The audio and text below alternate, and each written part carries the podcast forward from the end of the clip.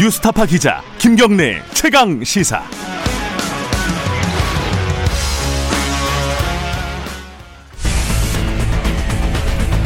한반도 전체를 뒤덮을 만큼 순간 초대 풍속이 초속 30에서 경보가 내려진 상황입니다. 폭우와 폭설, 폭염과 모든 지역에 12일째 폭염특보가 발효된 10년마다 가운데 평균 기온이 0.24도씩 상승합니다. 빙하가 급속도로 녹고 있습니다. Entire ecosystems are collapsing. 감염병과 기후 위기는 서로 무관하지 않습니다. 기후 위기는 모든 인류의 삶을 고통스럽게 할 것입니다.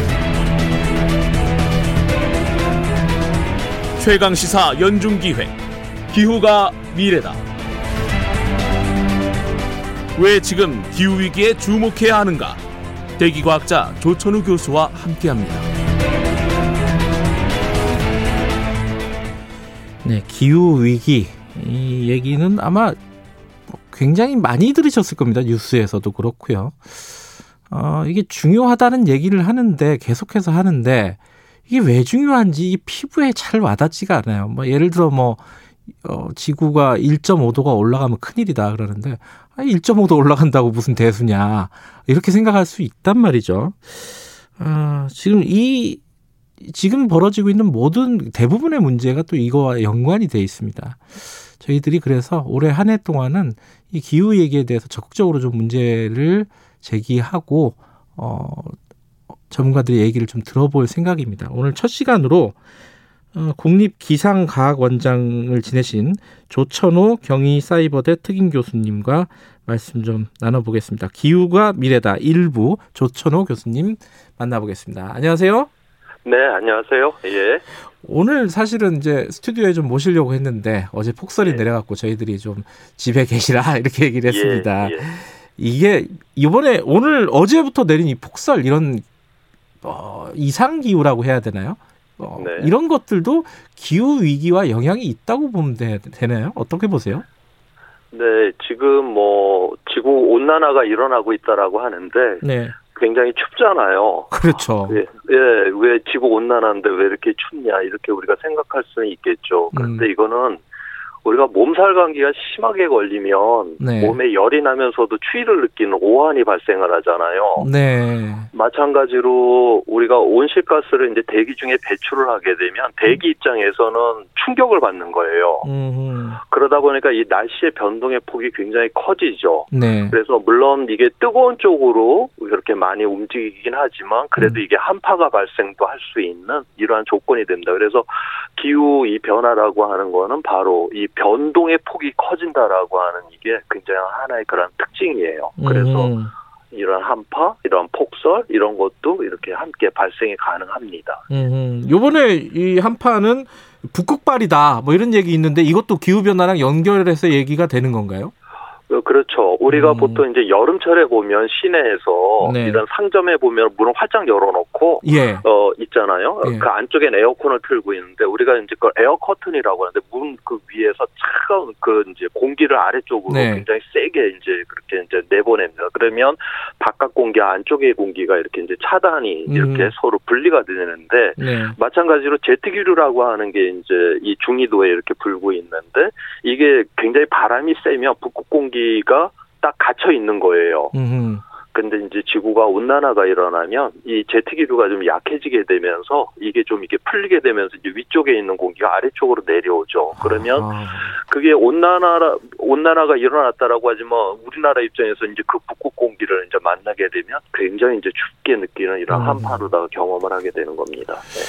이게 참 이게 날이 이런 한파가 오면은 원래도 예. 추운 거 아니냐 이게 기후 위기랑 예. 무슨 굳이 또 연결할 필요가 있느냐 예, 뭐 예. 무리한 거 아니냐 이런 얘기도 하는데 예. 지금 말씀 들어보니까 하나하나가 예. 다 연결되는 얘기네요. 예, 모든 게 뭐 공기가 다, 다 서- 서로 연결돼서 일어나는 일이니까요. 음, 네. 예. 기후 위기 본격적으로 좀 여쭤보도록 예. 하겠습니다. 이게 한때는요, 이게 기후 위기론자들이 사기꾼들이다 이런 얘기까지 예. 있었어요, 그죠? 예, 예. 요, 그 요새는 그런 얘기 하는 사람들이 많지는 않은데 정말 위기가 많습니까? 이게 왜 지금 이런 위기가 닥치는 건가요? 이런 말씀부터 좀 기본적인 것부터 좀 들어보시죠. 예.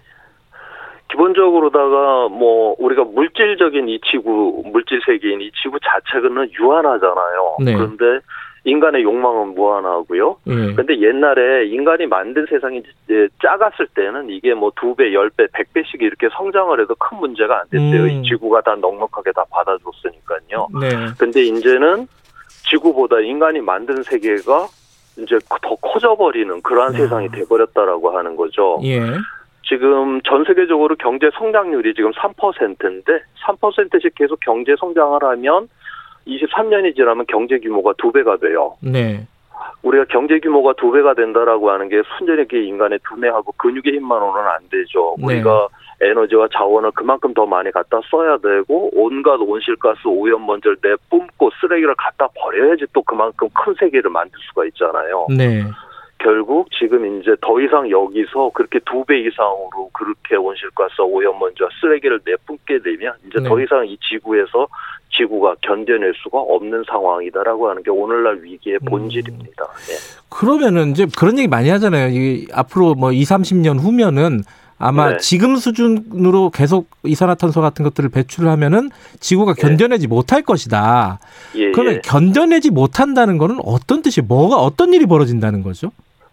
어, 그러니까 우리가 기온이 올라간다라고 하는 거는 단순하게 뭐 폭염일수가 많아지고 이런 문제를 떠나서 궁극적으로 우리가 농업이 불가능한 정도로 어. 극단적인 날씨가 많이 발생이 된다. 다시 말해서 이제 물이 부족하고 가뭄이 들고 기근이 일어나고 네. 뭐 생물 다양성이 멸종이 되고 또 빙하가 녹으니까 해수면이 올라오게 되면 연안에 대도시들이 다 건설이 돼 있는데 네. 그 대도시가 다 침수가 되고 그다음에 이산화탄소 양이 또 많아지게 되면 그걸 바다에서 흡수를 해요. 예. 그렇게 되면 이제 그 탄산 성분이 되면서 해양이 산소화되면서 해양 생태계가 붕괴가 돼요. 그럼 음. 우리가 이제 먹을 게 또 없어지는 그런 상황이 되고 뭐 감염병이 확산되고 그래서 궁극적으로 이 기후 변화가 일어난다라고 하는 우리의 생존의 기반이 무너지는 것이다. 음. 그렇게 이제 보아야 하는 것이죠. 예. 그런데 이게 사실은 예전에 그런 얘기 있었잖아요. 그좀 있으면은 석유 없어진다.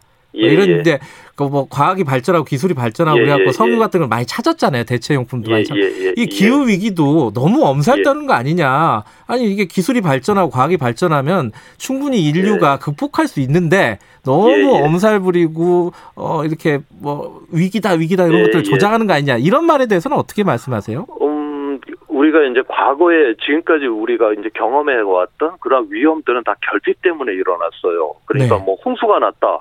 음. 그러면 우리가 그게 뚝이 없었기 때문에 홍수가 난 거니까 뚝을 잘 쌓았고요. 그다음에 네. 뭐 가뭄이 들었다. 그거는 우리가 물을 제대로 관리를 안 한 거니까 뭐 댐을 만들고 저수지를 잘 만들어서 그것도 극복을 했고 음. 뭐 감염병이 돈다고 뭐 위생시설 의료를 발전시켜서 다 그래서 우리가 과학 기술을 통해서 이런 결핍으로 인한 위험들은 기가 막히게 잘 막아냈죠. 네. 대한민국은 특별히 거기에서 아주 속도감 있게 이걸 잘 막은 나라이기도 하고요. 네. 자, 그런데 지금 이 기후 위기라고 하는 건 결핍 때문에 일어나는 게 아니에요. 어허. 이거는 과잉 때문에 일어나는 것이거든요. 음.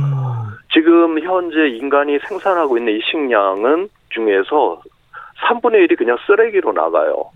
그 다음에 인간이 78억 명이 지금 지구상에 살고 있는데 이 사람들이 뭐 쓰고 넘치도록 생활용품을 그렇게 많이 생산하죠. 지금 쓰레기장에 가보면 어마어마하게 쓸 수 있는 물건을 우리가 다 갖다 내버리잖아요. 네. 결국 이러한 과잉으로 인해서 지금 일어나는 문제들이기 때문에 네. 우리는 굉장히 이것이 기- 지금까지 경험했던 위험과는 전혀 다르고 과학 기술로다가 이건 해결할 수 있는 게 아니라 우리가 완전히 지금까지 살아왔던 방식을 바꾸는 것을 통해서만 해결이 음. 가능한 그러한 위험이다 그렇게 보고 있습니다. 이게 애초에 질문에는 없었는데 제가 하나 더 여쭤보면요. 네, 지금 코로나 19 상황을 저희들이 1년째 지금 어, 예. 겪고 있지 않습니까? 이것도 예. 기후 위기랑 연결이 되는 얘기입니까? 지금 그러니까 우리가 지난 뭐 어, 기원 우리가 이제 소개 1년 이후 지금까지 보게 되면 네. 뭐한 100년, 200년마다 한 번씩 큰 이러한 이제 그 팬데믹, 이런 네. 감염병이 있었어요. 제일 중 유명한 게 뭐 중세 때 그 흑사병이 아, 그렇게 그렇죠. 되겠죠. 예. 그게 이제 100년, 200년 만에 한 번씩 발생을 하다가 1800년대에 4개가 발생을 하고 그 다음에 1900년대 또 4개가 발생했고 음. 20세기 지금 우리 2000년대 들어와서 지금 20년이 지났는데 벌써 5개가 발생을 했거든요. 아하. 지금 뭐 코로나 어, 돼지플루 뭐 코로나 뭐 뭐 메르스, 예. 뭐 에볼라 뭐 이런 식으로 해 사스 해갖고 다섯 개나 발생을 했단 말이죠. 그런데 이게 계속 이제 횟수가 이렇게 늘어난다. 여기서 이게 좀 기후 위기하고 좀 관련이 있다. 지금 그렇게 봅니다. 그 이유는 지금 이제 우리가 이 생, 지금 현재 우리가 생태계를 갖다가 많이 이제 부수고 있기 때문에 네. 이 기후 위기가 또 생태계를 또 무너뜨리기도 하고요. 그러다 음. 보면 이제 야생에 있는 동물과 우리 인간이 접촉할 수 있는 이제 기회가 많아지게 되는 것이고, 네. 그 다음에 이 날씨, 이 기후의 변화에 가장 민감한 게 곤충이에요. 그러니까 음. 이제 열대에 있던 이런 찐득이 모기들이 이 온대 지방까지 이제 진출을 할 수 있는 아, 이런 여지가 따뜻해지니까. 예. 그렇죠. 예. 그래 열대 우리가 풍토병이라고 하는 뭐 댕기열인 이러한 것 들이 이제 우리나라까지도 이제 들어올 수 있는 이러한 조건들이 되는 것이고 음, 그리고 또 북쪽에서는 동토지대라는 게 있어요. 이거는 네. 그 식물들이 이제 수만 년 동안 그냥 꽝꽝 얼어져 있는 그 상태인데 네. 그 안에는 식물만 있는 게 아니라 거기 살았던 온갖 동물들도 있을 거 아니에요. 네. 그러니까 그것들이 이제 녹게 되면 거기서 이제 바이러스나 세균들이 우리 면역성이 전혀 없는 이러한 것들이 또 확산이 될 수 있는 이런 여지가 있다. 그래서 음. 기후 위기와 지금 이 감염병도 관련이 깊다. 그렇게 보고 음. 있습니다. 이제 좀 그 대책에 대해서 좀 여쭤봐야 되는데 예, 좀 비관적인 입장에서는 이미 임계점을 넘었다. 예, 예. 이게 뭘 해도 안 되는 거 아니냐 이런 비관도 좀 있는 것 같아요. 교- 어, 교수님 보시기는 어떻습니까? 어, 아직도 조금 이제 우리는 그 우리가 그 이거를 회복할 수 있는 네. 여유는 있다라고 지금 음. 그렇게는 보고는 있어요. 네. 그래서 지금 물론 이게 이제 이 기후 변화라고 하는 것이 아직까지 본격적으로 일어난 건 아닙니다. 뭐 음. 우리가 뭐 폭염이 있거나 뭐 장마가 길어졌다라고 해갖고 뭐 학교 문을 닫거나 뭐 지금 우리 코로나 19처럼 이런 일을 하지는 않잖아요. 네. 보통 불편했을 뿐이죠. 네. 조금 일부 집안 피해가 있었을 뿐이고 그런데 지금 현재 이러한 추세로 이제 그냥 그대로 가다 보게 되면 이제 이 전체적으로다가 이 사회 시스템 전체가 이제 마비가 될 정도의 그런 위기가 올 음. 것이다 그렇게 보고 있습니다. 네. 지금 우리나라도 대통령이 뭐 탄소 중립을 선언할 정도로 예. 뭔가를 예. 얘기는 하고 있는데 예. 바깥에서 보면 우리를 기후 악당 뭐 이렇게 예. 얘기를 하더라고요. 진짜 예. 우리가 기후 악당이에요? 어 지난 한 10 여 년 동안 네. 우리 정도 사는 나라들이 대부분 그다지 늘리지를 않거나 오히려 다 줄였어요. 화석연료 배출량을. 근데 예. 우리나라가 그렇게 잘 사는 나라 치고는 가장 많이 이 온실가스 이 배출량을 늘린 나라가 돼 버렸어요. 음흠. 그러니까 이제 경제 규모에 맞지 않게 조금 책임을 지지 않았다는 측면에서 좀 네. 그런 이야기들을 듣는 입장이 되었습니다. 근데 그런 얘기들 해요. 아니 먹고 살기도 힘든데 기후 위기는 좀 약간 뜬구름 예. 잡는 얘기 아니냐. 우리가 예, 뭐 예. 이걸 적극적으로 할 필요가 있느냐. 여기에 대해서는 어떻게 생각하세요? 지금 당장 이제 문제가 되는 게 뭐냐면 아리백 그러니까 그 재생 에너지로 100%라고 하는 이거를 세계 주요 기업들 그러니까 뭐 아마존, 애플 뭐 이러한 곳들에서 앞으로 자기네들한테 물건을 납품할 때 재생 에너지로 생산하지 않은 물건은 받지를 않겠다라고 지금 음. 선언을 했거든요. 그래서 네. 조만간 그 실현을 할 생각이고 네. 유럽 입장에서는 유럽 연합 전체로다가 자기 나라 이제 그 유럽으로 들어오는 그런 물건에 대해서 이거 화석 연료로다가 이 물건을 생산했다 그러면 거기에 대해서 탄소세를 이제 매기겠다라고 그랬고 지금 미국의 바이든 정부도 탄소세를 지금 고려를 하겠다라고 음. 지금 그렇게 하고 있거든요. 그렇게 네. 되면 지금 우리가 이러한 어, 국제 무역에서 대한민국이 이러한 그런 탄소세를 갖다가 이제 얻어맞게 되면 우리가 수출이 거의 불가능한 상황이 된다라고 하는 그런 음. 측면이 있거든요. 그래서 네. 지금 대한민국은 뭐 기후 위기 이 이전에 지금 생존을 위해서라도 지금 기후 위기에 적극적으로 지금 대응을 할 수밖에 없는 음. 그런 상황까지 지금 처해 있습니다. 그런데 이걸 지난 10여 년 동안에 이런 선진국들은 이미 어느 정도 다 전환을 좀 많이 해놓은 상황인데 우리는 좀 오히려 거꾸로 가 지난 10여 년 동안 거꾸로 갔다가 지금 이제 쫓아가야 되는 입장이 음. 됐기 때문에 굉장히 힘들게 쫓아가야 되는 그런 상황입니다. 지금 정부가 2050 탄소 중립을 얘기하고 있고요. 그리고 네. 그린 뉴딜 정책 이런 것들도 막 예. 내놓고 있습니다. 예 예. 근데 말밖에 없다. 뭐 이런 약간 뭐 박한 평가도 좀 있더라고요. 교수님이 예. 평가하시기에 우리의 기후 변화에 대응하는 정책들 어떻게 평가하십니까? 일단 뭐 선언적인 측면에서 뭐 2050년까지 음. 뭐 순배출 제로를 갖다가 탄소 중립을 하겠다라고 이야기를 했던 그건 이제 국제 기준이에요. 뭐 네. 우리나라만 특별히 하는 건 아니고요. 예, 그나마 이제 2020년도 하반기에 이제 대통령이 그렇게 선언까지 지금 한 상황인데 실제 이제 구체적인 그 행동을 이제 보여줘야 되는데 네. 그러한 측면에 있어서는 아직 굉장히 좀 부족함이 좀 많은 그러한 상태에 있습니다. 부족함이 많다. 예, 지금 조금만 구체적으로 말씀해 주시면요. 예. 어, 가장 구체적인 거는 네. 우리가 그 진정성이다라고 하는 건 이제 2030년까지 네. 앞으로 10년 이내 얼마큼 줄여야 되냐. 이것도 국제 딱 기준이 있어요. 그러니까 네. 2010년도에 배출한 것에 2030년이 되면 앞으로 10년 후에는 45%만 화석 연료를 배출해야 된다. 지금 그렇게 나와 있거든요. 네. 근데 지금 현재 우리나라가 지금 구체적인 우리나라는 그 기준의 한 절반도 지금 아, 미치지를 못하는 지금 그러한 음. 상황이에요. 이제 그러한 네. 측면에서 지금 그러니까 초반에는 우리가 줄일 수 있는 이제 과잉으로 쓰고 있는 게 있기 때문에 많이 줄일 수 있는 여지가 있는 것이고 2030년 이후가 되게 되면은 화석열을 쓸 수밖에 없는 게 있잖아요. 그렇기 때문에 네. 굉장히 줄이기가 어렵거든요. 뒷부분에 가게 되면. 네. 그래서 초반에 많이 줄여야 되는데 우리는 초반에 그렇게 많이 줄이겠다라고 지금 계획을 잡지를 않고 있어요. 그래서 음. 그러한 측면에서 이제 진정성이 좀 떨어진다. 그렇게 보고 음. 있습니다.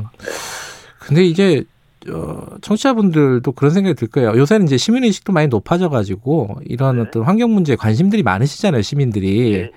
그래서 뭐 예를 들어 일회용품 안 쓴다, 막 이런 네. 것들도 많이 하시고 재활용 열심히 예. 하고 예, 다 예. 하는데 예. 뉴스 같은 거 보면은 아니 예. 이렇게 뭐 일회용품 좀 안 쓰는 걸 다 합쳐봤자 아니 정부에서 화석 예. 어 뭐야 화력 발전소 하나 지으면은 예. 이게 예, 예. 우리 우리가 하는 일이 무슨 소용이 있는 거냐 이런 생각도 든단 말이에요. 네, 네, 맞습니다. 이거 어떻게 봐야 예. 됩니까 이런 거는? 어, 우리가 뭐 개인이 우리의 뭐 공동체를 위해서 그렇게 뭐 줄이려고 애쓰고 뭐 하는 그거는 다 아름다운 마음들이죠. 그런데 음. 뭐 지금 말씀하셨듯이 그냥 정부가 그렇게 애를 쓰고 개인들이 열심히 하는데 정부가 화력 발전소 하나 그냥 딱 져버리면 석탄 발전소 하나 져버리면 그거 끝장 나버리는 거거든요. 네. 그러니까 다시 말해서 우리 개인의 그런 어떤 선한 그런 네. 마음들이 이게 윤리적인 증폭기를 가져야 될 거 아니에요. 그래야지 이 사회가 이제 바꿔지는 건데 그거는 네. 이제 정치를 통해서 바꿔질 수밖에 없는 것이고 그러니까 그러한 기후 위기를 대응할 수 있는 법을 만들어낼 수 있는 국회의원을 우리가 음. 뽑아내야 되고 그 다음에 이러한 법들을 집행을 해낼 수 있는 우리가 선출직 공무원, 뭐 시장, 대통령을 우리가 뽑아낼 때 바로 우리 기후 위기는 대응을 할 수 있다. 그래서 우리가 개인의 선한 마음이 바로 사회 공동체 전체적으로 드러나는 것까지 가야만 바로 기후 위기는 대응할 수 있다. 그렇게 생각해요. 예. 결국은 정치의 영역으로 들어가는 거네요 이것이. 그럼요. 이건 세상을 바꾸는 문제입니다. 지금 인- 음. 기존에 있는 세상을 좀 수정하거나 보완을 해야 되는 문제가 아니라 완전히 새로운 세상 을 만들어내야 되는. 지금까지는 우리가 이건 과잉의 이 문제를 이제 다 다뤄야 되는 문제이기 때문에 새로운 세상을 만드는 문제거든요. 네. 그런 측면에서 정치가 굉장히 중요합니다. 그러니까 이게 지금의 뭐 눈 많이 오고 이런 것들부터 연결이 돼가지고 좀 궁극적으로는 정치의 영역으로 해결할 수밖에 없는 상황. 이게 예. 참 모든 것이 연결된 총체적인 예. 문제군요. 음. 예, 새 세상을 만들어야 되는 거니까요. 예. 네. 오늘은 이제 어, 교수님하고 전, 전체적으로 제가 궁금한 거 좀 여쭤보고 네. 어, 그 수박 겉핥기식이라도 한번 쭉 살펴봤는데 앞으로 저희들이 계속 이 강론에 대해서도 살펴볼 생각입니다. 교수님도 많이 좀 도와주시기 바라겠습니다. 네, 예. 오늘 말씀 감사합니다. 예, 고맙습니다. 예. 예, 조천호 박사님이었고요. 문자 소개 잠깐 드릴까요? 어, 8493님이 경기도 시흥에 사는 애청자인데 30분 가는 출근길을 30분째 집 앞 신호대기에 갇혀 있습니다. 아유, 답답하시겠네요. 이, 이게 기후위기랑 연결된다고 합니다. 아, 세상 일이라는 게 다 연결이 돼 있죠. 6729님은 수도권 외곽도로 영동고속도로 출, 출근하는데 제설이 안 돼서 막히고 있다고 하네요. 어, 문해의 길이라고 합니다. 장수 서창 구간이라고 하는데 당국자분들이 좀 들으시면 여기 한번 어, 파악을 해보셔야 될 것 같네요. 8577님은 시흥대로 지나가는데 서울 진입, 안양에서 서울 진입하는 게 상상 초월이라고 합니다. 눈이 많다고. 여기도 제설이 그렇게 잘 되어 있지는 않은 모양이네요. K7869님, 논산에서 7시 20분 출발해서 20분 걸리는데 눈이 많이 와서 일찍 출발해서 1시간 걸렸다고 합니다. 지금 출근하시는 분들도 많이 있으실 겁니다. 아마 지하철이 있으면 지하철이 가장 좋을 것 같고 가급적이면은 교, 뭐 대중교통 이용하시는 게 좋을 것 같습니다.